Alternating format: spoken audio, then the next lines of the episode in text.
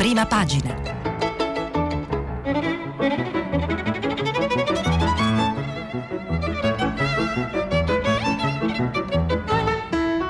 Questa settimana i giornali sono letti e commentati da Lucia Conte, giornalista dell'agenzia Asca News.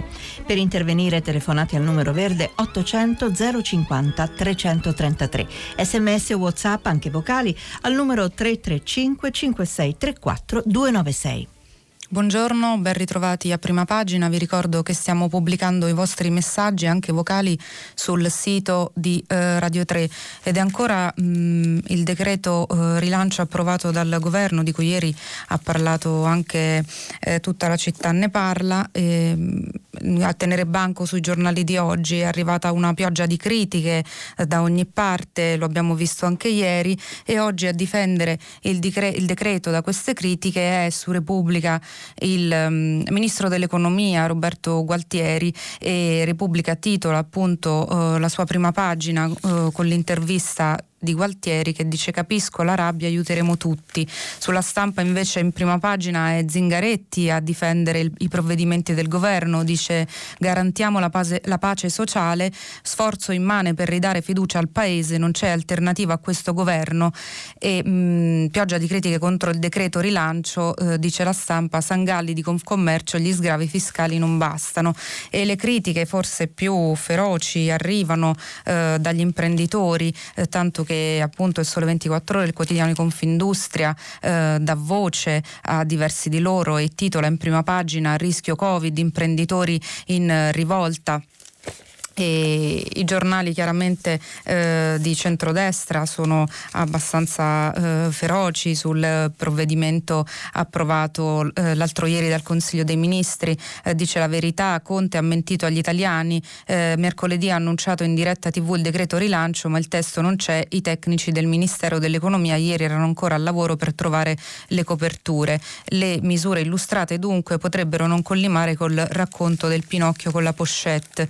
E, ehm, anche il giornale piuttosto critico titola Piangi e fotti, lacrime per gli immigrati, ma per commercianti e imprese sull'astrico per ora niente soldi, solo promesse e burocrazia e libero vincono gli immigrati e, per, e, perdono i medici che beffa il decreto rilancio, gli irregolari entrano nel magico mondo dell'assistenzialismo mentre i camici bianchi eroi devono arrangiarsi, costruttori, partite IVA, disabili, tutti contro il governo.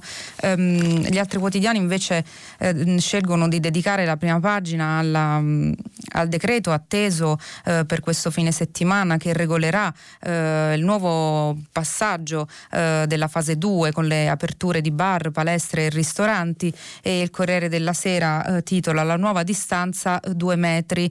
2 eh, metri, questa la distanza minima sarà eh, da tenere tra le persone per bar, palestre e ristoranti.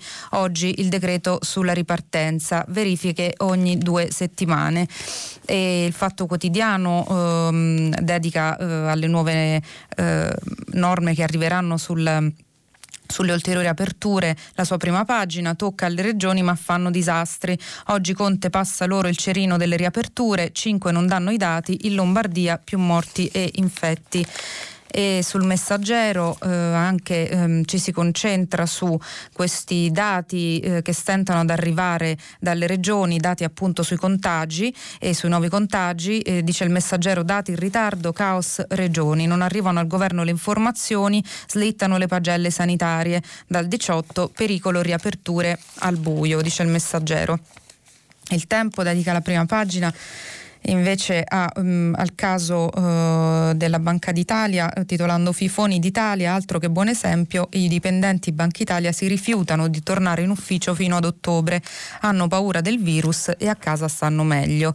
E il riformista um, eh, dedica la prima pagina alla decisione del ministro della giustizia eh, Bonafede appunto eh, di portare avanti mh, la battaglia per far ritornare in carcere eh, quanti ehm, hanno beneficiato degli arresti domiciliari a causa del coronavirus, tra di loro anche come abbiamo visto nei giorni scorsi numerosi ehm, eh, numerosi eh, boss mafiosi. Dice eh, il riformista Bonafede esulta, ora riarresto i malati di cancro.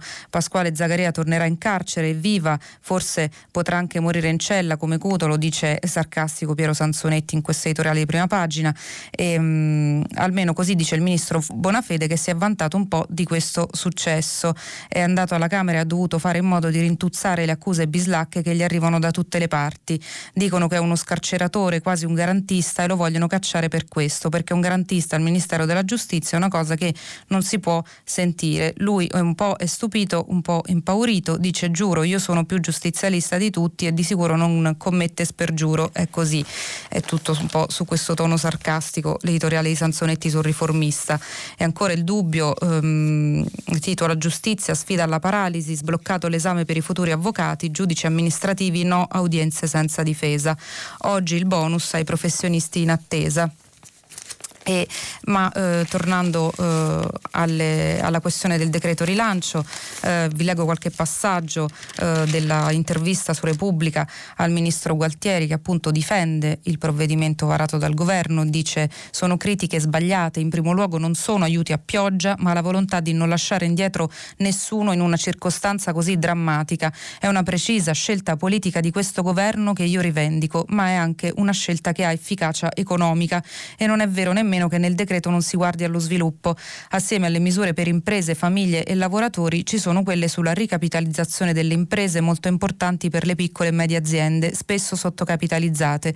Ci sono gli investimenti massicci sull'efficienza energetica degli edifici e un impegno senza precedenti sull'università, con l'assunzione di 4.000 giovani ricercatori e il più consistente stanziamento per la ricerca mai realizzato. Sono investimenti sul futuro importanti che mostrano e come un'idea di sviluppo del del paese. Ci sono critiche, specie a sinistra, sul taglio indiscriminato dell'IRAP anche alle aziende senza perdite.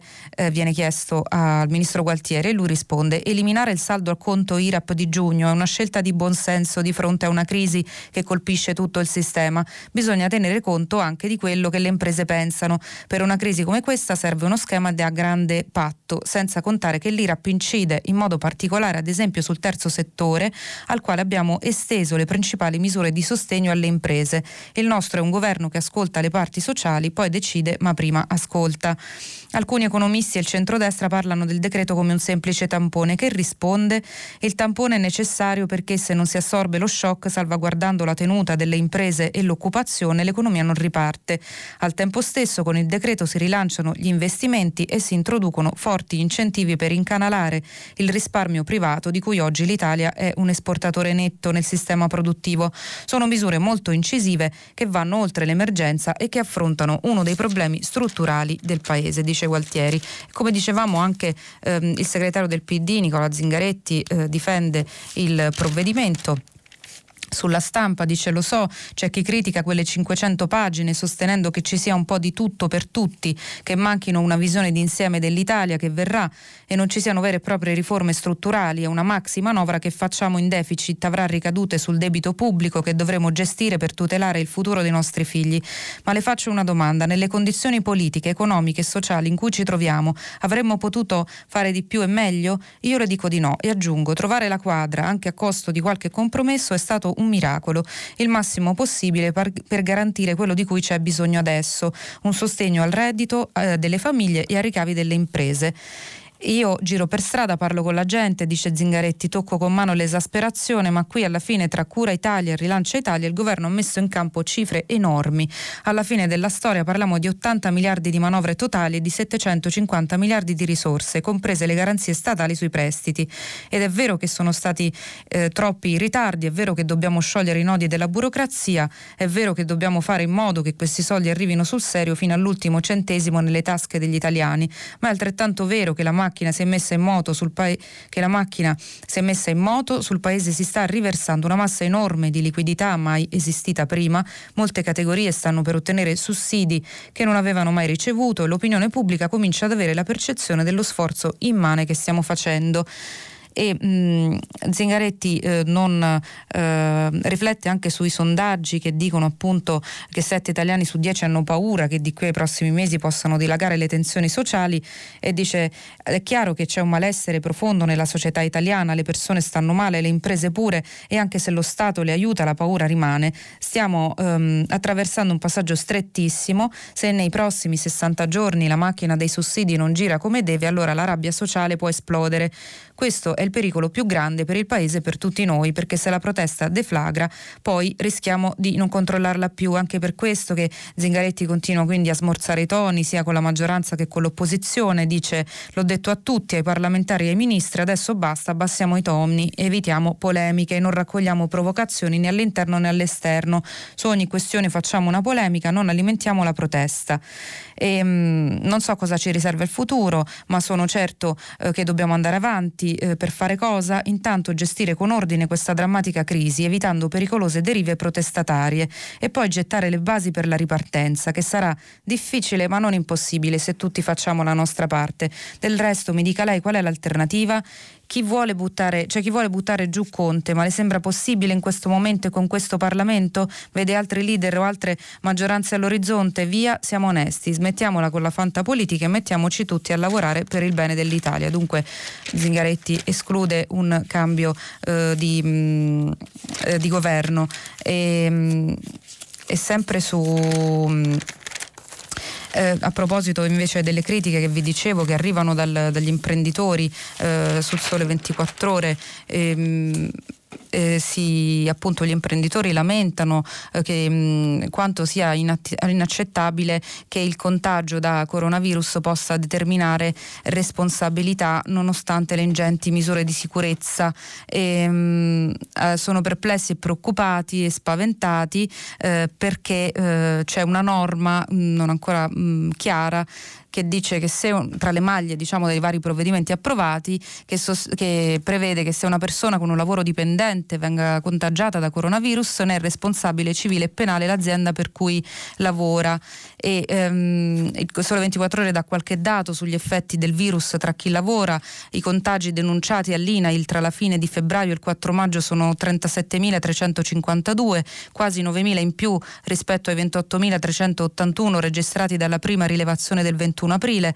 I casi mortali sono 129, cioè 31 in più rispetto al drammatico censimento precedente. Se i contagi toccano soprattutto le donne, il virus uccide soprattutto gli uomini. Ma attenzione, dice ehm, il Sole 24 Ore, il 73,2% delle denunce e quasi il 40% dei casi mortali di coronavirus riguardano il settore della sanità e dell'assistenza sociale. Ne sono rimasti colpiti soprattutto infermieri, medici e altre persone cui gli italiani hanno attribuito entusiasti applausi solidali e quando si è trattato di essere solidali con il personale esposto al contagio, giustamente è stato riconosciuto loro l'infortunio sul lavoro con un risarcimento INAIL veloce e duraturo rispetto alle condizioni di malattia riconosciute dall'INPS. Il problema è nato con quella formula, ehm, con il sommarsi del decreto e della circolare INAIL e la solidarietà anche assicurativa ed economica espressa dall'INAIL a chi lavora nella sanità, dove l'esposizione al virus è un terribile incidente nello svolgimento delle mansioni, ora viene estesa a chiunque abbia una busta paga, indipendentemente dal tipo di mansione e dal luogo del contagio. E dunque dice ehm, una delle tante voci critiche rispetto a questa norma eh, Enrico Frigerio della Fonderia di Torbole in provincia di Brescia, quello che era giusto diventa ingiusto se viene esteso su tutti i dipendenti e su tutte le imprese. E, ehm, eh, appunto tra le voci raccolte dal Sole 24 Ore c'è quella eh, del, um, di Fabrizio Allegra della società elettrica Tirreno Power. Non è appropriato equiparare l'infortunio sul lavoro al contagio da coronavirus, l'azienda deve garantire la sicurezza sulla base di procedure definite dal DPCM del 26 aprile e dal protocollo fra le parti sociali. L'azienda ha subito adottato tutti gli strumenti di prevenzione sanitaria e per le squadre delle centrali elettriche ha introdotto turnazioni cieche che evitano qualsiasi contatto tra chi monta e chi smonta dal turno. Il ruolo dell'azienda non può che essere circoscritto al luogo di lavoro ed è altrettanto necessario un comportamento responsabile da parte di tutti, dentro e fuori l'azienda. E Um, a proposito uh, de, del, degli aiuti uh, che arrivano uh, dal, dallo Stato in Italia ma anche um, in altre nazioni colpite gravemente sia a livello sanitario che a livello, a livello economico dall'emergenza coronavirus, sulla stampa c'è un'intervista a Franz Timmermans, vicepresidente della Commissione europea, ehm, che parla appunto eh, della necessità di una nuova politica industriale e di aiuti eh, sostenibili. Ehm, dice Timmermans, non possiamo dimenticare che stiamo caricando un peso rilevante sui nostri figli perché creiamo del debito che sarà, no, che sarà ehm, per moltissimi anni eh, graverà su di noi. È una questione di responsabilità, creiamo debito mentre siamo nel mezzo di una rivoluzione industriale e anche di un cambiamento climatico evidente. È uno sforzo ineludibile, ma occorre avere in mente veramente una società sostenibile. Chi viene aiutato deve rispettare, contribuire alla sostenibilità sociale e ambientale, in caso contrario quando avremo speso e saremo oltre la crisi non avremo, non avremo i mezzi per governare il cambiamento ambientale e tecnologico. Dobbiamo pensare al futuro, se investiamo tutto sul vecchio non, non resterà nulla per il futuro, non si può fare, non c'è scelta e abbiamo fretta. A chi tocca la responsabilità dell'azione, eh, chiede Zatterin della stampa, il Green New Deal e la rivoluzione digitale restano priorità della Commissione anche in questa drammatica fase. Lo abbiamo detto a tutti gli Stati e la maggior parte è d'accordo. C'è una minoranza che ritiene il New Deal un lusso, ma non è una cosa ragionevole. Una nuova politica è nell'interesse di tutti. Gli Stati devono fare la loro parte spingendo le aziende a rispettare gli obiettivi comuni. Serve un progetto coerente che segua gli stessi obiettivi ovunque pensi al clima e ai posti di lavoro che sono le urgenze più pressanti. Il massiccio intervento pubblico propone un nuovo statalismo. Bene o male, viene chiesto a Timmermans, la crisi dice ci ha insegnato che c'è bisogno dello Stato a livello nazionale come europeo e ora abbiamo il sostegno finanziario che serve. A questo mh, mm, punto si impone l'esigenza di una nuova politica industriale perché non è il mercato che fa tutto, dobbiamo lavorare sulla resilienza che è insufficiente e sul fatto che siamo diventati troppo dipendenti da altri paesi. Mercoledì ho parlato con tutti i capi dell'industria automobilistica, vivono tempi di grande difficoltà e hanno bisogno dell'aiuto pubblico serve all'auto come turismo e aviazione, occorre una pianificazione pensata in modo democratico che impedisca a questi settori di fallire nel nome dell'interesse comune. E proprio su eh, questo ritorno massiccio ehm, dell'intervento dello Stato eh, che si concentrano due editoriali oggi eh, sul Corriere della Sera e su Repubblica ehm, con due diverse conclusioni. Il Corriere della Sera, eh, sul Corriere della Sera Nicola Saldutti scrive eh, in questo editoriale intitolato Tentazioni di Stato, ehm, appunto mh, c'è però, eh, scrive, una tentazione che resta molto forte nella politica, l'idea che lo Stato possa sostituirsi alla capacità degli imprenditori di reagire, di trovare le risposte di mercato a questa emergenza de, mm, dice eh, appunto eh, Saldutti, in uno scenario difficilmente prevedibile, certo, e c'è persino chi coltiva l'illusione che fa risorgere qualcosa di simile all'IRI, l'Istituto per la ricostruzione industriale, nato per contrastare la crisi degli anni 30, possa essere risolutivo. Non una tentazione, un errore. Eh, lo Stato, l'Europa, la BCE sono gli unici argini in questa fase, ma la loro efficacia sarà massima se anche le imprese potranno dispiegare compiutamente e senza invasioni di campo il loro ruolo. Il pubblico dovrà essere un socio paziente paziente non invasivo. Prendiamo la Cassa Depositi e Prestiti. Nel decreto appena varato è prevista la nascita di un fondo dal nome simbolico Patrimonio Rilancio che potrebbe avere una dotazione di 50 miliardi e la possibilità di entrare direttamente attraverso la sottoscrizione di azioni o di prestiti convertibili in società con un fatturato superiore ai 50 milioni. Un sostegno che potrebbe rivelarsi decisivo e prezioso dal momento che anche aziende solide di lunga storia e tradizione nello scenario attuale stanno affrontando situazioni impensabili rinnovabili. Dunque la presenza dello Stato può essere fondamentale per superare questa fase, la cui durata è difficilmente prevedibile. Il passo tra questo intervento e l'idea di entrare nella governance, chiedere posti nei consigli di amministrazione, magari anche influire e determinare la gestione potrebbe essere breve e sarebbe sbagliato compierlo, dice Saldutti, perché la forza dell'economia italiana è sempre stata legata alla forza delle sue imprese. Certo, la nostra, come quella di tutti i principali paesi, è un'economia mista nella quale la presenza diretta dello Stato in settori strategici è elevata, si pensi all'Eni o all'Enel.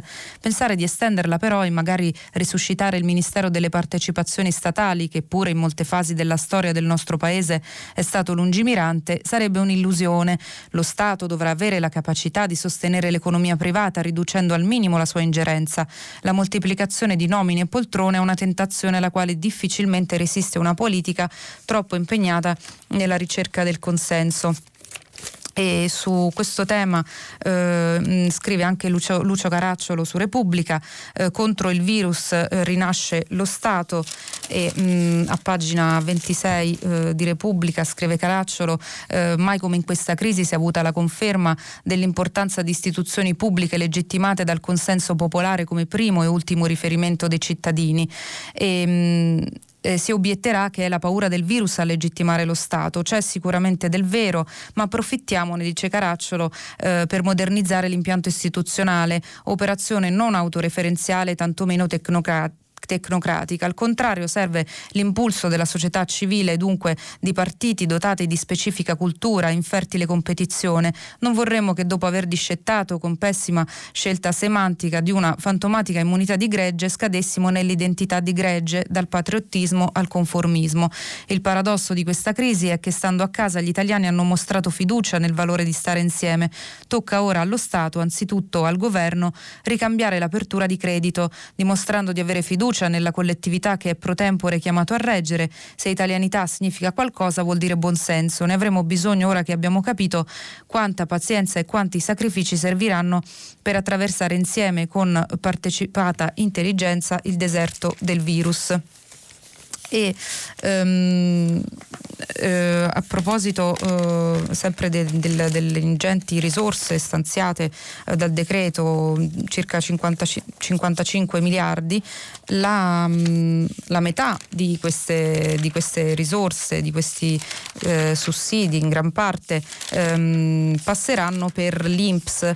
E eh, a pagina 15 eh, del Corriere della Sera ehm, c'è un'intervista appunto al presidente dell'INPS Pasquale Tridico che mh, Ehm, che spiega un po' i tempi eh, con cui gli italiani mm, potranno ricevere i benefici di questo decreto e eh, rispetto alla cassa integrazione eh, dice che eh, il decreto legge 30 giorni dopo la pubblicazione sulla gazzetta ufficiale renderà operativa una procedura del tutto nuova che interesserà anche la cassa in deroga. L'istituto dovrà erogare entro 30 giorni un anticipo pari al 40% delle ore di cassa richieste. Quanto agli 8 milioni di lavoratori va detto che si tratta di potenziali beneficiari. Parliamo cioè di prenotazioni di risorse da parte delle aziende. Diventeranno domande effettive solo dopo la fine del mese di richiesta, quando le aziende manderanno le ore di cassa effettivamente usate e gli IBAN dei lavoratori, sui quali l'INPS paga. Le attese quindi sono frutto di questa procedura che ora viene eh, accelerata. Eh, questa, mh, mm, eh, quindi questa procedura verrà accelerata eh, e eh, l'anticipo eh, dato dall'Inps riguarderà tutto, tutti, sia la cassa integrazione in deroga che quella normale e accorcerà i tempi. Dice Tridico tenga conto che oggi l'Inps riceve l'IBAN dei lavoratori solo alla fine, quando questi sono stati effettivamente messi in cassa. Ora con le nuove norme potremo dare l'anticipo del 40%, velocizzare le pratiche. Il decreto prevede anche le, che le imprese che allungano i periodi periodi di CIG già in corso per Covid-19 non devono presentare una nuova richiesta, ma solo modificare la precedente come fosse una precompilata. Per quanto riguarda invece il bonus di 600 euro agli, ateo, agli autonomi, ehm, dice Tridico, assicura l'erogazione sarà velocissima, chi li ha già ricevuti li avrà di nuovo senza dover far nulla, l'Inps li liquiderà la somma nei prossimi giorni dopo la pubblicazione del decreto sulla Gazzetta Ufficiale. Ehm, è vero che c'è stato un problema il primo aprile sul nostro sito, ma poi abbiamo pagato 3,8 milioni di prestazioni del tutto nuove in gran parte tra il 15 e il 20 aprile, uno sforzo senza precedenti. Il bonus 600 euro è una delle delle innovazioni di maggior successo dell'Inps negli ultimi anni. E, um, in tanti hanno protestato, eh, osserva Enrico Marro, l'intervistatore, ma eh, dice Tridico abbiamo erogato finora prestazioni per 10 milioni di lavoratori tra bonus, cassa integrazione, congedi, eh, bonus babysitter, legge 104 eccetera. Dobbiamo essere orgogliosi di avere un istituto come INPS a garanzia della protezione di tutti, senza il quale avremmo messo a serio rischio la coesione sociale. Non lo dico per Tridico ma per l'INPS che non appare in Europa e a difesa del nostro welfare. La nostra efficienza si misura sulla capacità di garantire a 10 nuovi milioni di, per, 10 nuovi milioni di persone prestazioni in emergenza e contam- contemporaneamente a 41 milioni di persone imprese le ordinarie prestazioni. E, ehm, in, per quanto riguarda il reddito di emergenza, invece, eh, spiega Tridico, dopo che il decreto sarà in gazzetta ufficiale daremo la possibilità di presentare la domanda intorno al 20 maggio per un paio di settimane. Poi liquideremo le prestazioni entro la metà di giugno. E, ehm, tornando a parlare invece del, delle riaperture eh, che lunedì eh, ci saranno insomma, eh, con l'ulteriore allentamento delle misure di sicurezza dovute all'emergenza coronavirus e, mh, mm, si sta consumando una battaglia tra il governo e le regioni a proposito delle nuove distanze di sicurezza da tenere nei locali appunto che apriranno bar, palestre, ristoranti. Eh, finora era stato un metro adesso si parla di due metri metri e, ehm, e c'è un duello appunto sulle distanze tra i governatori e, eh, e l'esecutivo. Oggi ehm, peraltro ci sarà un nuovo incontro ehm, per cercare di mettere a punto eh, senza troppe polemiche, senza troppi distinguo queste misure per la ripartenza dal lunedì 18. E però mh, l'hanno già definita, scrive il Corriere della Sera pagina 3, la guerra del metro per le regioni dopo quella per l'anticipo eh, al lunedì 18 delle aperture di bar e ristoranti, ora si è aperto il confronto sulle distanze da tenere nei locali in spiaggia. Luca Zai ha posto la questione con una domanda retorica. Davvero possiamo pensare che i turisti in spiaggia sotto il sole debbano stare a 5 metri di distanza, mentre gli operai al, cui, al chiuso di una fabbrica possano stare a un metro? Pos, eh, per il governatore leghista del Veneto la risposta è pragmatica. Allora facciamo un metro per tutti. Oggi è previsto appunto il confronto fra governo e regioni e, mh, mm, e Zaia avanzerà le sue, le sue richieste. Insomma noi stiamo predisponendo, dice, linee guida alternative a quelle dell'INAIL che riteniamo siano inapplicabili. Siamo nelle condizioni di chiedere l'apertura di molte attività, ma ci deve essere nel decreto eh, giu- giuridicamente la possibilità di applicare in autonomia altre linee guida in alternativa. Dai contatti riservati con Palazzo Chigi i governatori hanno ricavato ragioni di ottimismo, ma nelle prossime ore è attesa conferma. Quindi sia diciamo abbastanza ottim- le regioni sono abbastanza ottimiste sull'avere più eh, un margine più ampio eh, di azione rispetto alle linee guida eh, diffuse dall'Inps e, mh, mm, intanto ehm, eh, su, sui dati appunto dei contagi eh, rimane sempre le, i dati di ieri della protezione civile ci consegnano ancora una Italia profondamente divisa e un aumento dei decessi eh, in Lombardia che viene spiegato però sul eh, Corriere della Sera eh, dal direttore sanitario dell'ATS città metropolitana di Milano Vittorio De Micheli mh, mm, che dice eh, nessun allarme, lo diciamo da settimane anche ora che la situazione sta rientrando verso la normalità. Il dato dei decessi sarà l'ultimo ad abbassarsi definitivamente e per certi versi, anche se il dato più triste da comunicare, è anche l'ultimo degli indicatori che ci preoccupano in questo momento. In che senso? Nel senso che essendo entrati in una fase di ripartenza, l'attenzione è focalizzata su eventuali riprese del contagio. I morti di ieri sono persone che hanno contratto l'infezione un mese fa, sono lunghe storie cliniche, non riguardano il presente. I casi di giovani ammalati la cui situazione è precipitata velocemente riguardano solo i momenti drammatici del passato. E, mh, mm, prioritario è preparare il sistema a un'eventuale seconda ondata, per questo ci sono tre elementi che più di tutti dobbiamo tenere sotto controllo. Intanto le chiamate al 118, poi il flusso dei pronti soccorso e quindi i contagi di giornata e la situazione dice mh, mm, appunto De Micheli è piuttosto tranquillizzante, la curva di richiesta di interventi in questo senso è piatta anche se resta leggermente più alta dei tempi pre-epidemia, ma non è detto che questa sia una cattiva notizia. E, mh, può evitare appunto come è successo nei tempi più critici che la gente arrivi in ospedale in condizioni disperate, durante la fase di picco il 118 poteva gestire solo i casi più gravi, ora si può curare meglio anche quelli che segnalano situazioni più eh, lievi, l'attenzione è precoce, possiamo curare anche i sospetti. Eh, tuttavia questi dati allarmano ehm, e quindi la Regione Lombardia eh, sicuramente eh, si prepara a riaprire in condizioni più rispre- restrittive rispetto ad altre regioni e, mm, e, ce lo dice sempre il Corriere della Sera a pagina 5, la parola ricorrente è raccomandazioni, ma di fatto le indicazioni contenute nella nuova ordinanza firmata da Fontana sono appunto persino più restrittive rispetto a quelle a livello nazionale. Nel dettaglio, almeno fino al 31 maggio, i datori di lavoro lombardi dovranno sottoporre il personale prima dell'accesso al luogo di lavoro al controllo della temperatura corporea e se risulterà superiore ai 37,5 gradi dovranno rimandarli a casa e a maggior ragione saranno tenuti a grande attenzione a eventuali sintomi spia durante le giornate lavorative. In caso di tosse, raffreddore, congiuntivite dovrà scattare l'isolamento immediato, la chiamata al soccorso sanitario e la comunicazione dell'azienda all'ATS competente. E a proposito uh, delle, mh, mm, delle, delle, riaperture, una uh, su cui uh, ieri ehm, eh, si, è, diciamo, eh, si, è, concentrata la, l'attenzione è eh, la novità ehm, appunto delle, delle, palestre che potranno riaprire eh, fi, dal 25 maggio delle, sono stati diffusi delle linee guida ehm, distanza, bisognerà tenere una distanza interpersonale minima adeguata all'intensità dell'esercizio e comunque non inferiore a due metri questa è la regola eh, base poi viene specificato ehm, che ehm, viene specificato appunto che bisogna raggiungere la palestra già vestiti adeguatamente per le attività previste oppure utilizzare spazi comuni per cambiarsi muniti di buste sigillanti per la raccolta di rifiuti personali e ai gestori di tracciare gli ingressi oppure consentire l'accesso soltanto su appuntamento. Si specifica poi che la mascherina deve essere sempre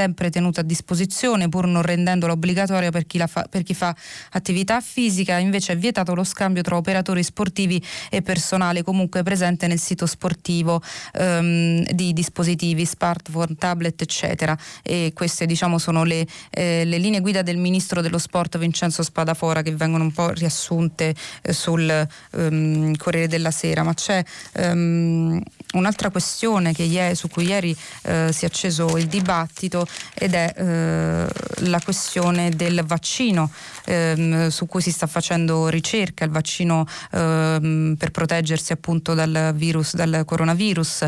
E, ehm, ieri c'è stato un caso, ehm, della, c'è stato il caso dichiara- aperto dalle dichiarazioni eh, dell'amministratore delegato di Sanofi, la multinazionale francese del farmaco, eh, che ha detto appunto che se Sanofi dovesse riuscire nell'impresa eh, di scoprirlo, gli Stati Uniti otterrebbero il vaccino per primi, ha detto il manager britannico Paul Hudson in un'intervista all'agenzia Bloomberg, perché gli Stati Uniti partecipano al rischio di impresa finanziando ricerche dal risultato ancora incerto e quindi hanno diritto alle preordinazioni più importanti. Fonti dell'Eliseo parlano di un presidente Macron turbato e più che mai convinto che il vaccino debba essere sottratto alle leggi del mercato e il primo ministro Edouard Philippe aggiunge che la parità di accesso al vaccino non è negoziabile. E su questo c'è appunto un intervento eh, di Luca Fraioli a pagina 14 di Repubblica ehm, che dice il vaccino contro il coronavirus ancora non c'è ma già ci si accapiglia per assicurarsi le prime dosi se e quando sarà pronto. Una sfida tra nazioni su una risorsa futura e ancora ipotetica un po' come quando si litigava tra potenze per dividersi le ricchezze dell'Antartide quelle del suolo lunare o per avere il controllo delle rotte dell'Oceano Artico una volta che si saranno sciolti i ghiacci del Polo Nord questa volta però non sono in gioco materie prime o supremazie commerciali, in ballo c'è la salute di miliardi di persone. E la vicenda della casa farmaceutica francese Sanofi che avrebbe riservato agli Stati Uniti una corsia preferenziale per il vaccino pone una questione nuova. È giusto che i cittadini degli Stati Uniti abbiano la precedenza rispetto agli altri nell'acquisire l'immunità al coronavirus?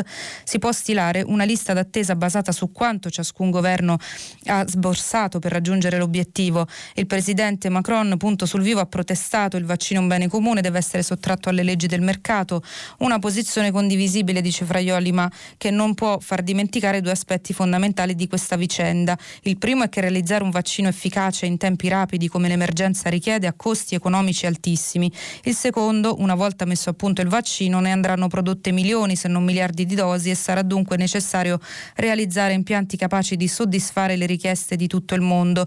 In tempi normali un'infrastruttura del genere richiede dai 4 ai 5 anni per entrare in funzione. Metterla in piedi in pochi mesi impone un ulteriore sforzo economico e logistico.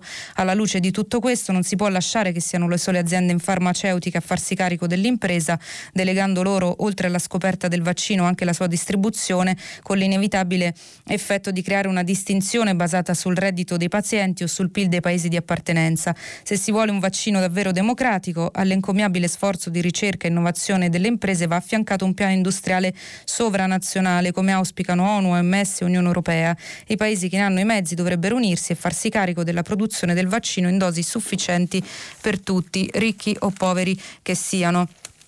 E, um, a proposito um, del, degli effetti uh, della degli effetti della crisi eh, generata dal coronavirus, eh, volevo leggervi qualche dato, ehm, qualche dato eh, riportato a pagina 9 del fatto sui, eh, sull'isolamento e la povertà che hanno portato un, um, a, una, eh, a, un aumento dei suicidi.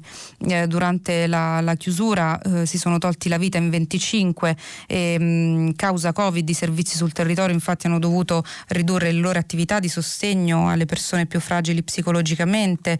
Negli Stati Uniti dice il fatto uno studio redatto dal Wellbeing Trust e dai ricercatori dell'American Academy of Family Physicians stima per il prossimo decennio ben 75.000 vittime legate alla crisi del coronavirus classificate come morti morti per disperazione e sono di un paio di giorni fa i dati italiani resi noti da una ricerca dell'Incampus. Dall'inizio dell'anno sono già 42 suicidi, di cui 25 quelli registrati durante le settimane del lockdown forzato, 16 nel solo mese di aprile. Questa impennata risulta ancora più preoccupante se confrontiamo il dato 2020 con quello di marzo-aprile 2019. Il numero delle vittime si attestava allora infatti al, mh, mm, a 14, però su questo c'è un interessante ehm, intervento eh, a proposito degli effetti psicologici del, dell'emergenza coronavirus di Massimo Recalcati su, eh, su Repubblica ehm, che dice eh, la, che la mappa della sofferenza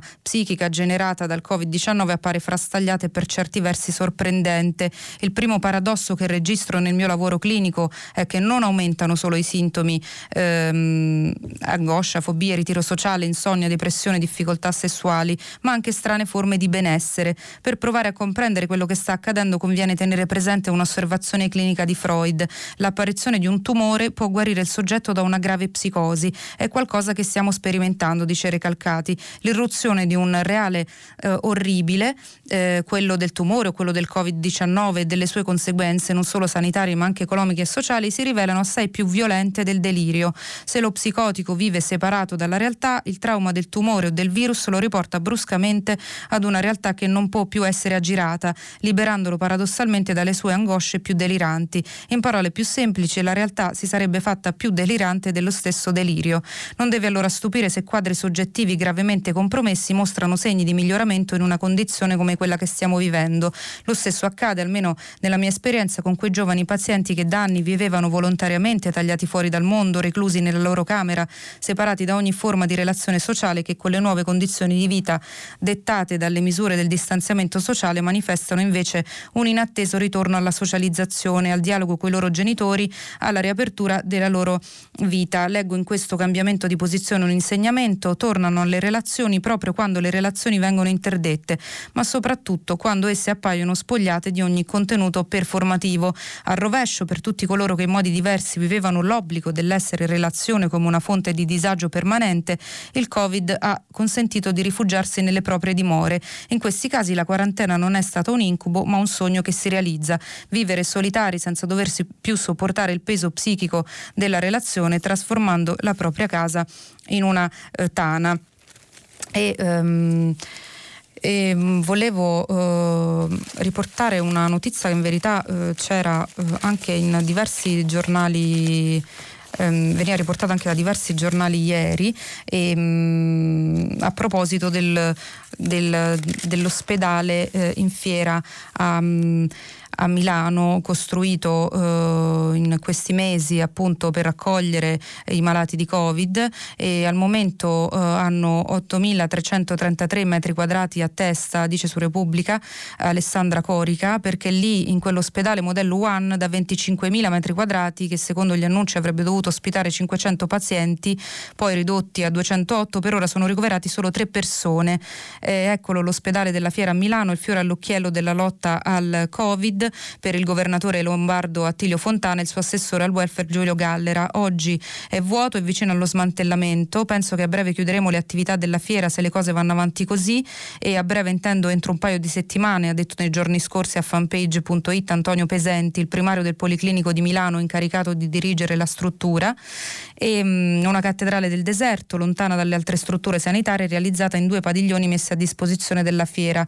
È avvenuta grazie a 21 milioni di euro di donazioni, in tutto ha richiesto un investimento tra i 25 e i 26 milioni e una ventina di giorni di, di lavoro. L'intervento è stato coordinato da Guido Bertolaso, nominato da Fontana eh, consulente. E mh, mai eh, più di 13 pazienti in contemporanea ha ospitato, però la, la, eh, la giunta Fontana frena, la chiusura sarebbe un passo indietro troppo doloroso, si è ancora in fase di valutazione, dice un comunicato della Regione Lombardia e non è stata presa ancora alcuna decisione. E, mh, e comunque ogni scelta relativa alla rete ospedaliera lombarda va inserita nell'ambito di una programmazione che spetta alla direzione generale welfare in Regione Lombardia. E quindi eh, vedremo mh, questa storia eh, come, come, che sviluppi avrà. E su mh, Passando diciamo, a un altro argomento, eh, sempre un effetto comunque della crisi del coronavirus è quello del, della scuola e mh, eh, ancora non si capisce come eh, i eh, ragazzi torneranno tra i banchi. Ehm, De, appunto c'è caos anche sull'esame di maturità e appunto ci spiega Gianna Fregonara sul Corriere della Sera che i commissari dovranno stare tutti con la mascherina, eh, si potrà, ehm, ci si potrà portare soltanto un accompagnatore, si entrerà uno per volta, le pulizie dell'aula verranno fatte alla fine di ogni sessione, cioè ogni sera. Sarà così dal 17 giugno l'esame di maturità 2020 per i quasi 500.000 studenti dell'ultimo anno delle superiore. Sono, questi, sono queste le misure di sicurezza che il Comitato Tecnico Scientifico ha scritto nel protocollo per l'esame di Stato misure che andranno seguite alla lettera e che rispondono alle ansie e alle paure per la riapertura da parte del personale della scuola. Tuttavia la strada per il 17 giugno resta in salita. In almeno sette regioni non ci sono abbastanza candidature per fare il presidente delle commissioni d'esame. Si tratta di presidi o docenti delle superiori di lunga data. In Toscana, Veneto, Marche, Puglia, Friuli, Venezia Giulia, Piemonte e nel Lazio i dirigenti regionali sono stati costretti a fare un secondo appello dopo che il 6 maggio si sono trovati con troppi pochi candidati. Mirella Nappa dell'US USR Veneto da tempo fino a domani e sollecita i dirigenti a farsi avanti. Nelle Marche la situazione è allarmante, mancano almeno 65 presidenti su 320 commissioni. Per questo il dirigente Marco Filisetti è molto chiaro, se non arrivano le candidature entro oggi sarà lui a procedere d'ufficio come prevede la legge. Alla fine i presidenti si troveranno per forza, ma che cosa succederà se gli stessi timori indurranno i commissari, che sono sei professori della classe che sostiene l'esame, a scegliere all'ultimo minuto di non presentarsi? Nell'ordinanza per la maturità sono già contenute le norme per la nomina dei supplenti e per permettere ai commissari impossibilitati a causa delle disposizioni sanitarie a presentarsi in aula di seguire i lavori via ehm, video e sul eh, tema della, della, scuola interviene, ehm, interviene su, sulla stampa ehm, eccola, eh, interviene sulla stampa Chiara Chiara Saraceno, ehm, appunto rilevando eh, tutti i problemi dall'inizio della pandemia, eh, quando l'intero sistema è stato stravolto e tutti, insegnanti, studenti e genitori, hanno dovuto rivedere radicalmente ciò che davano per scontato, dalle modalità di insegnamento e apprendimento agli spazi e orari quotidiani. Adesso, ehm, diciamo, mh, critica la Saraceno, eh, sembra che le preoccupazioni principali della Ministra dell'Istruzione siano state il mantenimento del calendario scolastico, la garanzia che nessuno sarebbe stato bocciato e la valutazione degli apprendimenti. Che intere settimane di scuola siano sta- saltate prima che qualche cosa si mettesse in moto, che questo qualcosa sotto l'etichetta di didattica a distanza si sia realizzato in modi diversissimi per impegno degli insegnanti, tempo, grado di coinvolgimento forzato dei genitori necessario e accessibile l'accessibilità da parte degli studenti efficacia non solo, a seconda non solo della capacità degli insegnanti ma dell'età degli studenti e delle condizioni ambientali in cui vivono, tutto questo non sembra entrato nelle priorità della Ministra e certo si è preoccupata tardivamente di far arrivare tablet e computer laddove mancavano studenti che non potevano permettersene l'acquisto. Meno messa a fuoco è stata la questione dell'insufficiente copertura di internet e il banale problema del costo della quantità di giga necessaria a una famiglia per far seguire la didattica a distanza ai propri figli, specie se più eh, di uno. E, mm, appunto la Saraceno suggerisce e non sarebbe meglio organizzarsi per dedicare i mesi da qui a settembre ad attività che aiutano questi bambini e ragazzi non solo a recuperare gli apprendimenti persi, ma la capacità e il desiderio di farlo, aprendo su questo una discussione con gli insegnanti, ma anche con i soggetti della società civile che con quei bambini e ragazzi lavorano. E mm, con questa domanda della Saraceno la rassegna stampa finisce. Vi aspetto dopo la pubblicità per il filo diretto.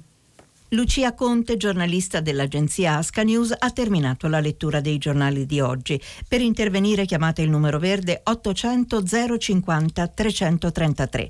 Sms WhatsApp anche vocali al numero 335 5634 296. Si apre adesso il filo diretto di prima pagina. Per intervenire e porre domande a Lucia Conte, giornalista dell'agenzia Asca News, chiamate il numero verde 800 050 333. Sms WhatsApp, anche vocali, al numero 335 5634 296. La trasmissione si può ascoltare, riascoltare e scaricare in podcast sul sito di Radio 3 e sull'applicazione Rai Play Radio. E, ben ritrovati, come avete sentito anche nella eh, pausa pubblicitaria, oggi eh, tutta la giornata ehm, Radio 3 darà voce ehm, ai più importanti ospiti del Salone eh, del Libro che quest'anno si svolge online. Tutti i programmi avranno, di Radio 3 avranno ospiti del Salone ehm, nell'ambito del progetto Radio Festival eh, per dare voce ai festival culturali, letterali, filosofici, scientifici, teatrali e musicali che in questo periodo di emergenza sanitaria dovuta al coronavirus non si possono possono svolgere o che comunque si svolgeranno in forma ridotta. La nostra rete offrirà la possibilità di condividere la prosecuzione del progetto presentando i festival nelle varie trasmissioni, raccontandone l'identità e la storia, soprattutto dando voce agli ospiti che avrebbe voluto come protagonisti dei loro festival. Con il Salone del Libro di Torino apriremo questo spazio di sostegno e condivisione per i prossimi mesi. E, ehm, mh, vi ricordo che pubblichiamo i vostri messaggi anche vocali sul sito di Radio 3 e adesso ascoltiamo le vostre telefonate. Pronto? È pronto, eh, sono Amalia e telefono dalla provincia di Milano. Buongiorno. Buongiorno. Allora, io parto da un'esperienza personale e faccio qualche considerazione eh, e faccio una domanda sulla situazione del sistema sanitario in Lombardia.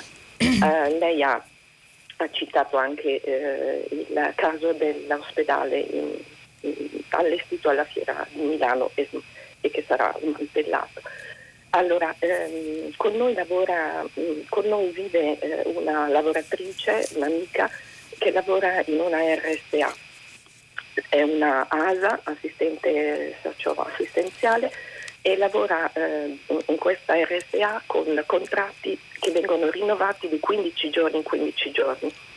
Eh, da dicembre dell'anno scorso eh, l'ultimo contratto è scaduto il 21 aprile già a metà marzo era chiara la situazione in queste case di riposo, eh, non, malati, gli ospiti si ammalavano e anche i, i lavoratori, ma a, a loro, ai lavoratori non è stato fatto nessun tipo di controllo, nessun tipo di tampone. Di quale RSA parliamo, scusi, così per essere... Eh, si, chiama, si, chiama, Mater Fidelis. Okay ed è a Milano. Uh-huh. Eh, la, la, la, mia amica eh, si è ammalata a metà aprile e, ed è stata, abbiamo poi, abbiamo, poi, abbiamo potuto ricoverarla in ospedale. Eh, solo una volta arrivata in ospedale eh, è stato fatto il tampone. Le persone che eh, convivono con lei, io che mi sono ammalata anche se in forma leggera, i miei, mio marito e mio figlio che apparentemente non hanno sintomi non sono stati sottoposti a nessun tipo di, di controllo e eh, c'è stato addirittura detto che dopo 15 giorni da che lei eh, fosse, eh, sia stata ricoverata avremmo potuto uscire di casa. senza che ci fosse stato uh, somministrato un tampone, un esame sierologico, eccetera. Questo da parte dell'ATS. Stiamo aspettando appunto che, eh, che questi controlli vengano fatti perché altrimenti la fase 2 eh, dire, diventa estremamente pericolosa. Um, e questa è l'esperienza. La considerazione è la, uh, sulla nostra struttura sanitaria che viene considerata un'eccellenza ma che in, questa, in questo momento ha evidenziato tantissime eh, pecche. Eh, primo perché eh, in questi 30 anni si è eh, concentrato tutto sugli ospedali e si sono smantellate le strutture territoriali, i presidi territoriali, i distretti, gli ambulatori, i dipartimenti di prevenzione, tutto appunto a vantaggio di questa concezione ospedalocentrica nella quale poi eh, il privato ha avuto davvero una grande eh, parte del denaro pubblico. Anche l'altro giorno sul Corriere c'era scritto che in Lombardia si potranno fare i tamponi a 69 euro e quando in altre regioni i tamponi si fanno e sono a carico della sanità pubblica e non capiamo perché eh, noi dovremmo pagarli alla sanità privata. Quindi io eh, chiedo a lei una considerazione su questo eh, smantellamento e sulla necessità invece di eh, avere al centro dell'attenzione proprio eh, la salute collettiva e non, eh, la, la, salute non è un, un bene che io posso soltanto garantire pagando una prestazione, così come un po' è la logica del sistema sanitario.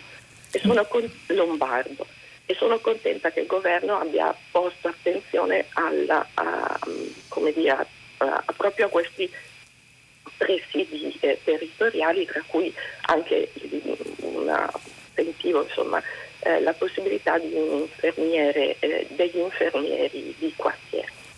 E la ringrazio ehm, signora Malia e la ringrazio anche per eh, aver ricordato nel suo intervento eh, una delle misure mm, più significative appunto del, del decreto approvato l'altro ieri eh, dal, dal, governo e, mm, dentro diciamo questi 3 miliardi e 250 milioni di investimenti eh, nella sanità eh, c'è anche mh, mm, la la, la, il rafforzamento della rete sul territorio con eh, il potenziamento di, di, di, dei partimenti di prevenzione e anche la nascita appunto di questa figura dell'infermiere di quartiere è un primo passo verso la ricostruzione di un sistema di sanità eh, territoriale, di medici sul territorio, di assistenza sul territorio vicina ai cittadini che speriamo possa mh, mm, diciamo, cominciare un po' a invertire quella tendenza eh, che ci ha spiegato bene Amalia nella sua telefonata,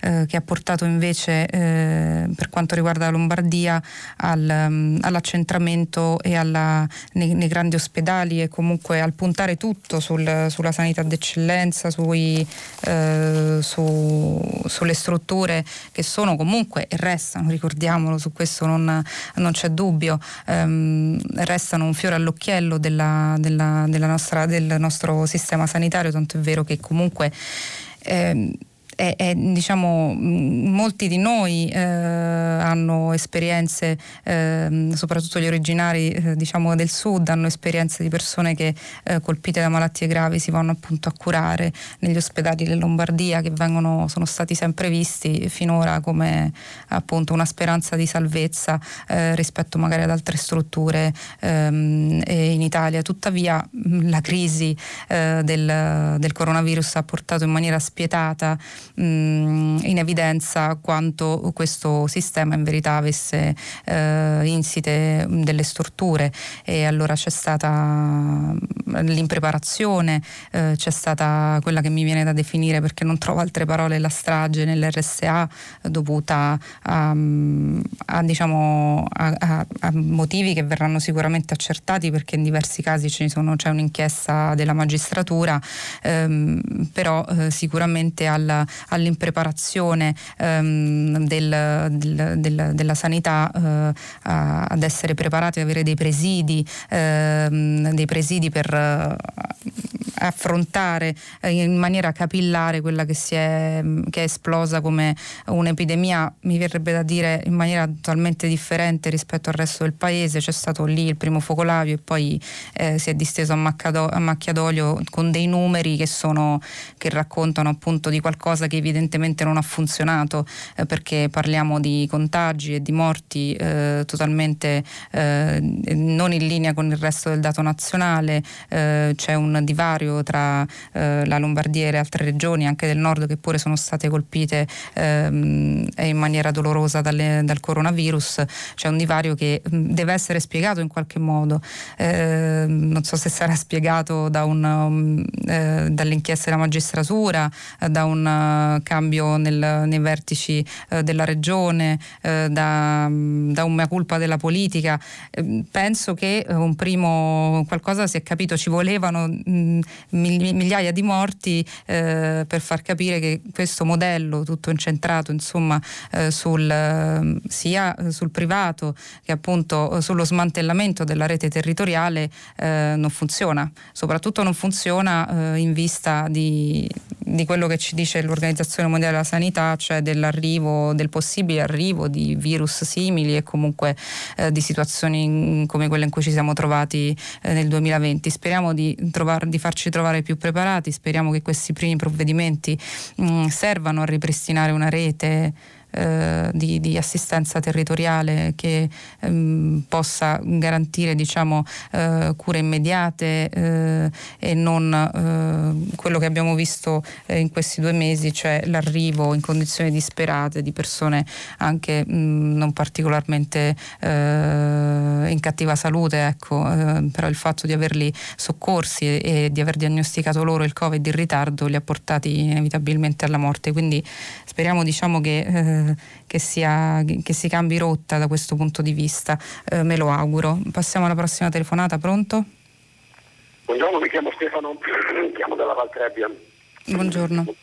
Beh, beh, prima di impostare la domanda, se lei ha letto la nostra casa brucia della, diciamo, scritto della madre di Greta Thunberg. Eh, no, non l'ho letto. Ecco, sarebbe una lettura secondo me andrebbe suggerita in questo periodo di Covid anche perché tutto si tiene legato all'ambiente. Ed è curioso come nonostante ci siano degli scricchioli ormai come posso dire che solo Donald Trump non, non riesce a intuire eh, sia costantemente come posso dire sottovalutato l'impatto dell'ambiente allora faccio solo alcune osservazioni. Greta ha seguito la copertura mediatica per cinque settimane di fila in Svezia e ha scoperto che i giornali parlano del 22% di shopping, del 7% di auto, dei viaggi in aereo, 11% della questione climatica 0,7%. Quindi diciamo, per carità mi dispiace perché puntualmente quando uno parla con un giornalista ha la tendenza a raccontare loro, ma eh, effettivamente se non si privilegia l'attenzione inevitabilmente si trascura il fenomeno, non so se mi sono spiegato, ma, ma ci sono altre cose interessantissime dal libro. Eh, la, la madre torna indietro da un viaggio perché la madre è una cantante lirica ritorna indietro da un viaggio e la figlia gli dice hai appena prodotto 2,7 tonnellate di anidride carbonica, cioè le emissioni annuali di 5 persone in Senegal, come se avessi mangiato 200 kg di carne bovina solo per. Quindi la mia domanda che volevo fare a lei è ma potrei continuare tre quarti d'ora, eh, si estinguono 150 specie animali al giorno. Eh, L'ultima volta che il pianeta ha avuto la stessa quantità di CO2 i mari erano più alti di 20 metri e noi ci preoccupiamo del Mose, forse è sfuggito ai nostri statisti. Eh, eh, ma eh, la, la, mia domanda è, ma lei a fronte di, vorrei anche chiedere fa dei figli, ma eh, a fronte della situazione, come è cambiata la sua vita nel quotidiano? Voglio dire, eh, non so, eh, ha fatto scelte vegetariane, adesso c'è il bonus per la bicicletta, sì mi fai la bicicletta ma se nel frattempo mi suggerisci di comprare le automobili perché il settore dell'auto è in crisi, ritorniamo a, al punto di prima, cioè è, è alla stessa è un continuo contraddirsi e praticamente il mio suggerimento banalmente sarebbe ma non sarebbe ora di ridurre l'orario di lavoro drasticamente perché produciamo troppo, consumiamo troppo, non sarebbe ora di ridurre le pubblicità, adesso di nuovo è una, una, nobilissima trasmissione, ma se dopo questa ci, mi suggeriscono i prosciuttini, eh, gli insaccati eh, di consumare, ritorniamo nella stessa spirale consumistica e praticamente la de- definizione è capitalismo suicidario. Noi stiamo vivendo in un capitalismo suicidario, ma la domanda che volevo fare a lei è ha cambiato qualcosa? Non so, sta pensando di mettere il solare termico, eh, eh, ha preso un'auto ibrida. Eh, grazie, eh, grazie Stefano. Non so quanto possa interessare diciamo, agli ascoltatori come è cambiata la mia vita, ma insomma rispondo alla sua domanda ehm, è cambiata in questi due mesi come la vita di tutti, nel senso che ci si è spostati di meno perché eh, quindi si è utilizzato di meno l'automobile, nel, nostro, nel, mio caso vivendo a Roma, una città con tutti i problemi di traffico e mezzi pubblici del motorino, eh, siamo rimasti più in casa, si è riscoperto sicuramente un, il valore eh, del, um, del fare economia anche su eh, su, sulla spesa, sulle cose che si acquistano, ehm, sul, cerca, su, eh, sul, cercare di magari comprare mh, mm, le cose eh, in, in, al supermercato meno, eh, meno, con meno packaging, mi scuso per eh, la parola inglese, con meno imballaggio per produrre meno spazzatura perché appunto ehm, si stava più in casa, si è stato più in casa e appunto si, si aveva meno la possibilità di uscire e se per qualcuno appunto andare a gettare rifiuti ti poteva sembrare un'evasione, era comunque per chi ha magari dei figli piccoli eh, tipo me, è comunque un, um, un problema in più. E, um, non ho... Non, eh, allora, Stefano solleva un, un problema diciamo eh, grosso eh, che eh, dal, mm, dal coronavirus eh, esce, diciamo, si, si, emergono due aspetti rispetto a questo problema climatico e ambientale che appunto è tornato prepotentemente alla ribalta con l'impegno di, eh, di Greta. E, da un lato si è visto come eh, una, um, il lato positivo diciamo, di questa emergenza sanitaria che ha colpito tutto il mondo è stato appunto la riduzione di emissioni perché con il blocco di alcune ehm, attività, eh, di, di, di, tantissime attività invece, eh, di, dei voli, voli, degli spostamenti, abbiamo visto proprio eh, da diverse mappe che sono eh, state elaborate eh, che sono rido- cioè, si sono ridotte moltissimo le emissioni, soprattutto in Cina, ma anche in pianura padana, dove ehm, sappiamo che la concentrazione industriale è particolarmente eh, elevata, ma anche eh, il fatto che girino appunto meno automobili. su questo diciamo ehm, eh, eh, a questo, eh, in, questo senso il virus ha dato diciamo, una spinta paradossalmente nella direzione che voleva Greta, quindi tutti più fermi, ehm, si prendono meno aerei, eh, si sceglie magari ehm, di, di, restare di scoprire eh, come probabilmente eh, saremo costretti a fare tutti quest'estate eh, un, um, un, turismo in casa propria, nel proprio paese, magari riscoprendo come suggeriva Stefano Boer Gueri qualche eh, settimana fa in un'intervista i, mh, mm, i, piccoli borghi, addirittura scegliere di cambiare la propria vita andando, andando a, a, trasferendosi in questi piccoli borghi a discapito delle città, perché sì, questo mi viene da dire sicuramente con le regole eh, che mh, mm, dovremo, eh, dovremo seguire nei prossimi mesi per evitare un'ulteriore ondata di contagi, sicuramente la vita cittadina è una vita più difficile di quella nelle piccole realtà, di quella in campagna, nei piccoli paesi, il beneficio dello stare in città, di poter usufruire di una quantità sconfinata di servizi eh, viene, viene, meno, come dire, e invece aumentano le criticità. Questo sicuramente io l'ho notato appunto come l'hanno notato in tanti in questi due mesi di chiusura eh, per il coronavirus, però dall'altro lato se eh, c'è stato un, um, una, diminuzione, una diminuzione delle emissioni e quindi magari anche una consapevolezza che si può star bene anche non spostandosi in maniera eh, frenetica, prendendo aerei eh, e muovendosi in macchina. Eh, dall'altro lato, come abbiamo visto ieri, eh, c'è però un, nuovo, un, nuovo, pericolo che è quello eh, che già associazioni ambientaliste hanno sollevato, che è quello dello smaltimento dei rifiuti di questi dispositivi di protezione che sono entrati prepotentemente a far parte della nostra vita. Quindi se da un lato all'inizio immagino anche mh, amaramente, però forse Greta ha potuto sorridere, adesso c'è una nuova cosa, che, una, un nuovo pro- problema che minaccia proprio ehm, l'ambiente e, ed è un tema su cui sembra ancora non, eh, non ci si è focalizzati molto né come cittadini che appunto abbiamo visto continuiamo a tenere comportamenti eh, incivili gettando eh, guanti, mascherine per strada e né a livello di governi che in questo momento però mi viene a dire sono impegnati a eh, tamponare ehm, l'emergenza economica e quindi non riescono a, porta- a, tenere insieme le due cose come invece si dovrebbe fare e come ha suggerito anche oggi in un'intervista che ho letto durante la rassegna Timmermans, ehm, quel famoso Green New Deal eh, che l'Europa cerca di portare avanti eh, seppure con tutti tutti i problemi che ora ehm, eh, sono sopraggiunti con la crisi del coronavirus. Pronto? Eh, buongiorno, eh, sono Cristina, chiamo da Milano.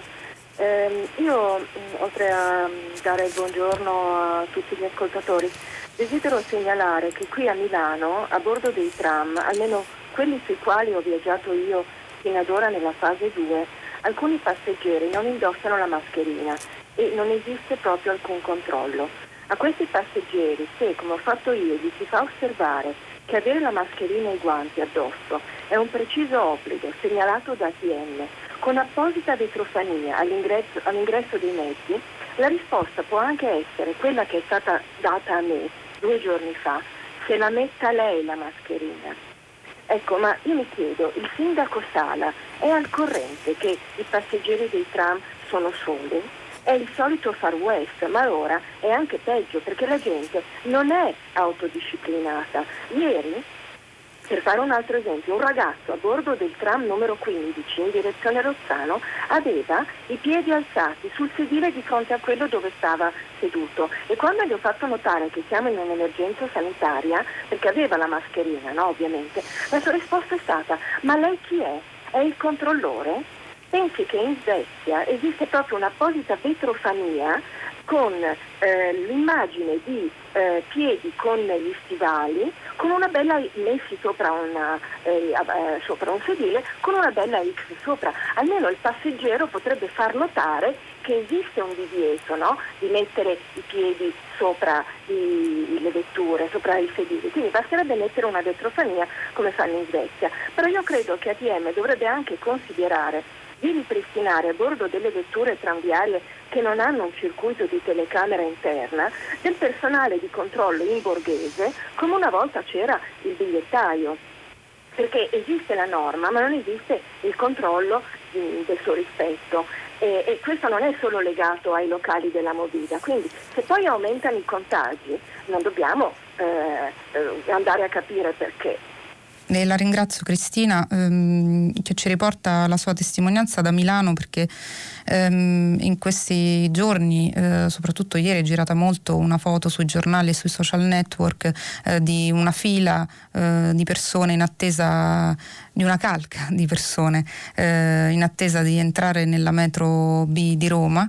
Ehm, erano quasi tutti con la mascherina, ma sicuramente non rispettavano le distanze di sicurezza e quindi mh, grazie alla testimonianza di Cristina scopriamo che questo avviene anche in altre città, ehm, tipo Milano. E, sì, le cronache ci hanno consegnato in questi giorni diversi racconti di persone che non rispettano l'obbligo di, perché ricordiamo che è un obbligo tenere la mascherina. Ehm, sui mezzi pubblici e, mm, è tutto lasciato ancora alla, al buonsenso e, anche se è un obbligo risulta, suona più come una raccomandazione perché evidentemente come eh, racconta la nostra ascoltatrice ma anche come leggiamo dalle cronache di questi giorni eh, non, sono, non sono stati ancora predisposti controlli eh, rispetto al, um, a, questa nuova, a questa nuova norma, a questa nuova disposizione.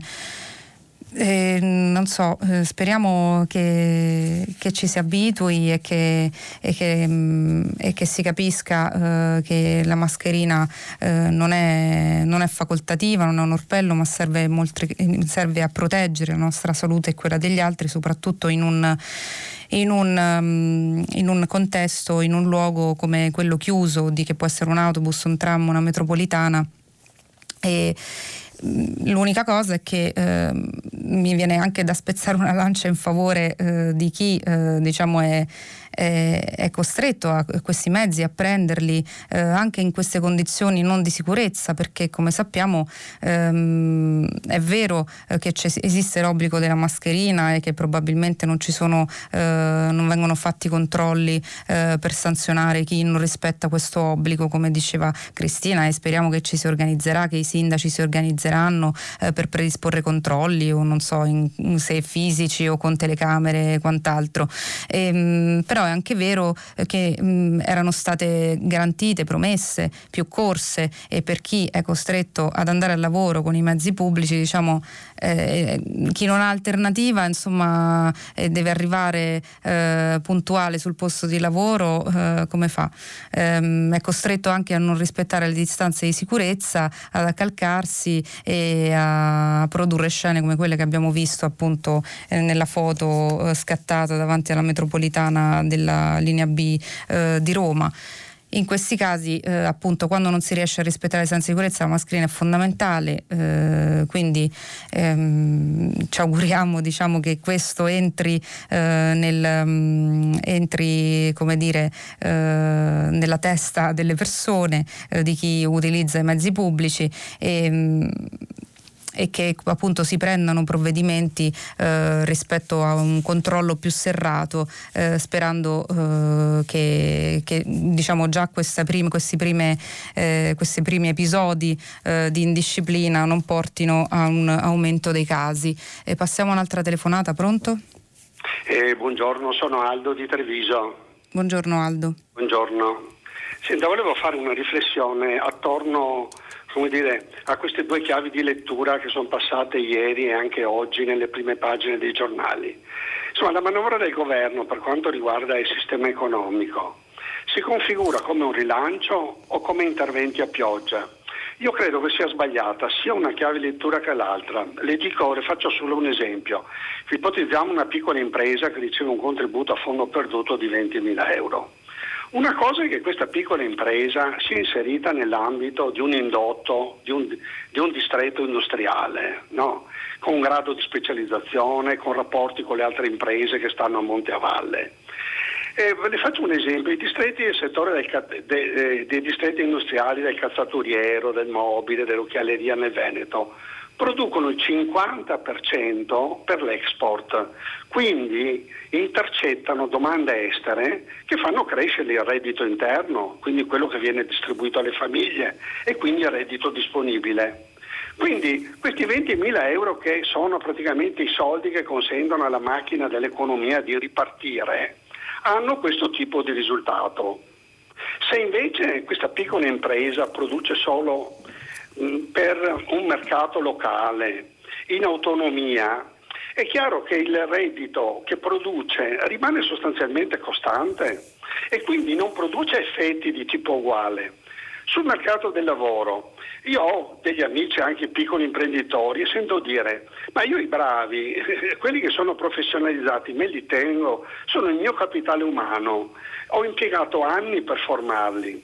Quelli che invece sono occupati generici, sono fungibili, li posso sostituire, li rimpiazzo presto, impiego 4-5 giorni per immetterli in una catena di montaggio, eccetera, eccetera.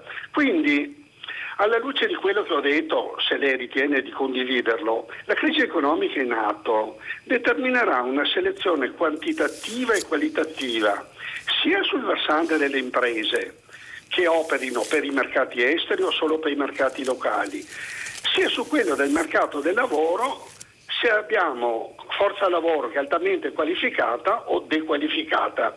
In questo senso la manovra è molto selettiva perché si vedranno i diversi gradi di imprenditorialità e professionalità che sono presenti nelle diverse aree del paese. Allora lì sì bisognerà capire se giocheremo puntando prevalentemente sulle economie di mercato o sull'assistenzialismo.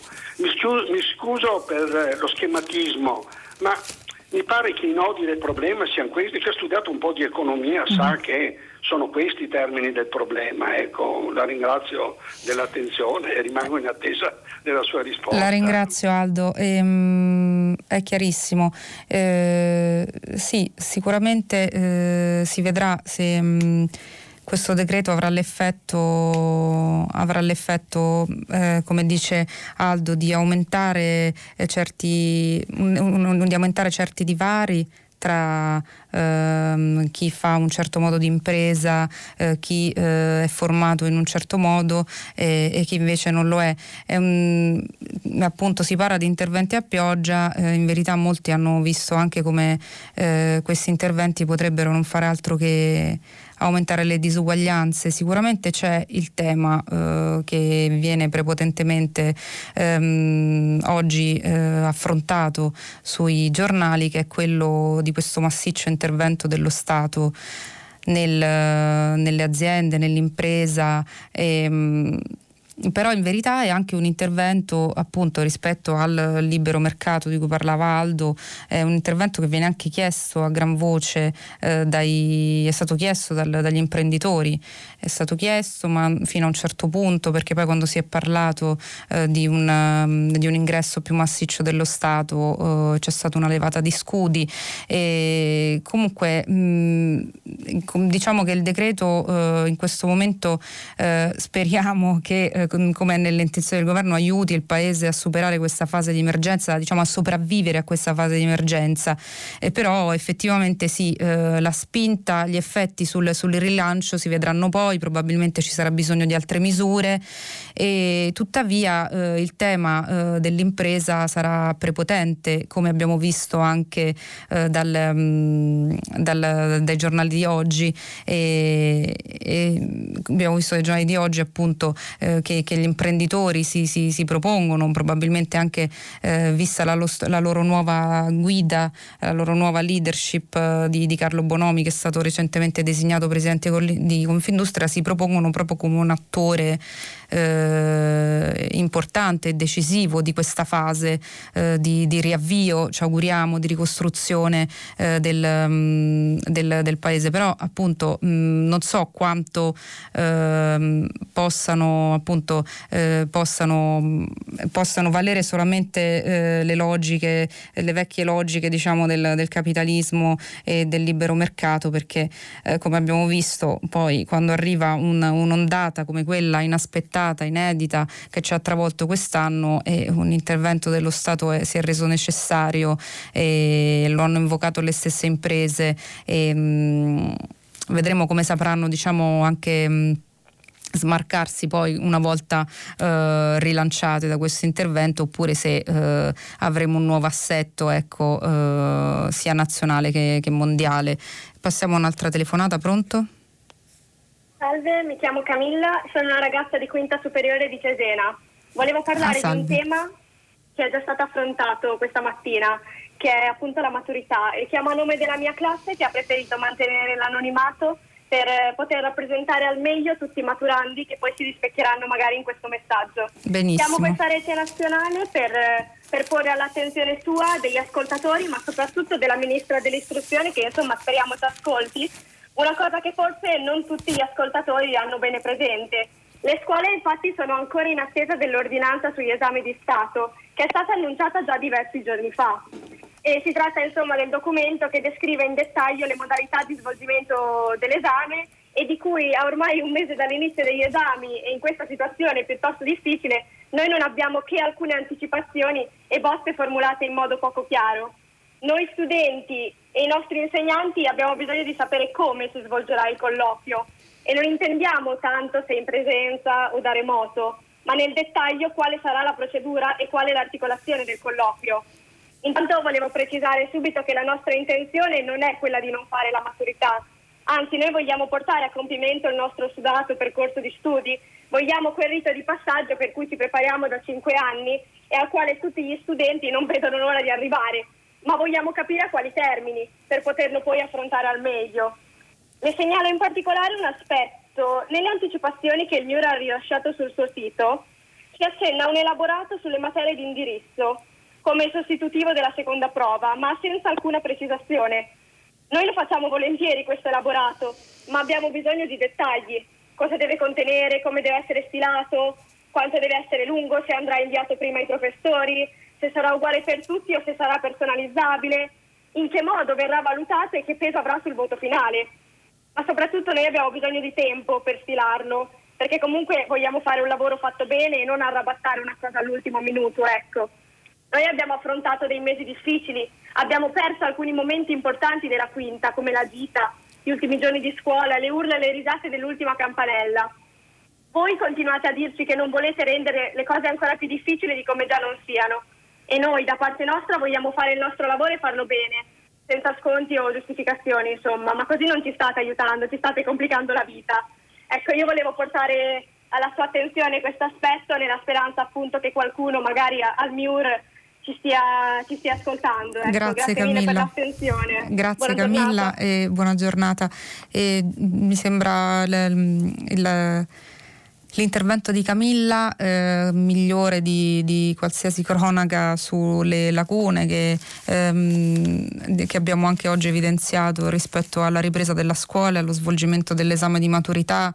E sappiamo, di certo mi sembra che ci sia soltanto la data, sarà il 17 giugno, ma Camilla ha elencato benissimo eh, tutte le cose, le indicazioni che ancora attendono i ragazzi eh, che dovranno affrontare questa prova fondamentale e quindi giriamo eh, tutte le richieste eh, di eh, chiarimenti di Camilla e dei suoi eh, compagni di classe e di questa rete di studenti, mi sembra di capire che erano tanti, e, mh, alla ministra Azzolina e agli esperti del comitato scientifico che stanno per lei elaborando un progetto sullo svolgimento degli esami di maturità. Pronto?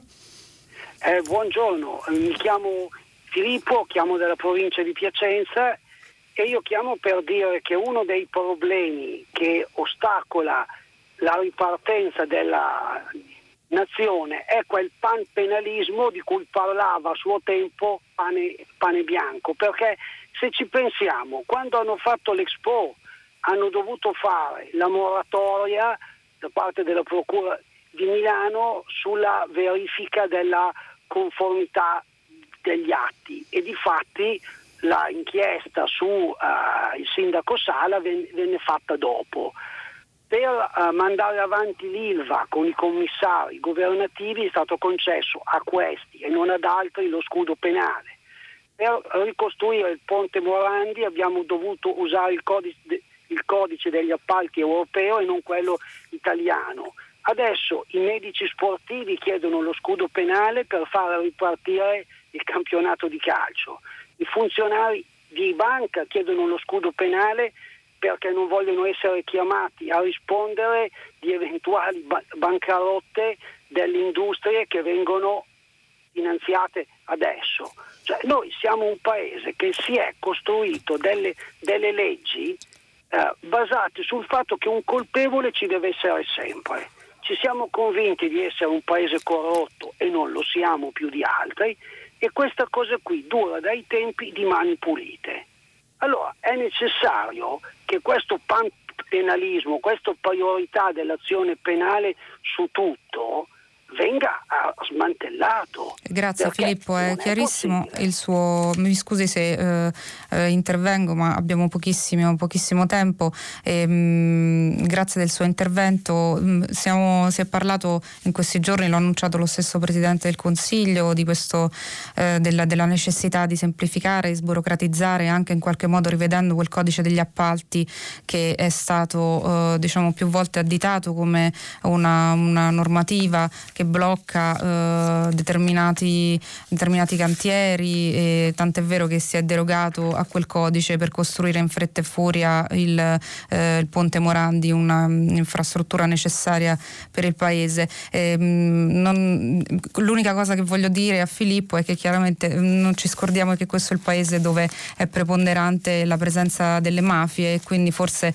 ci sia anche ehm, le leggi sono state anche fatte negli anni per tutelarsi da questa minaccia eh, costante. E noi ci fermiamo qui e dopo il giornale radio Vittorio Giacopini conduce pagina 3 a seguire le novità musicali di primo movimento. Alle 10 come sempre tutta la città ne parla, approfondirà un tema posto da voi ascoltatori. Potete riascoltarci sul sito di Radio 3. A risentirci.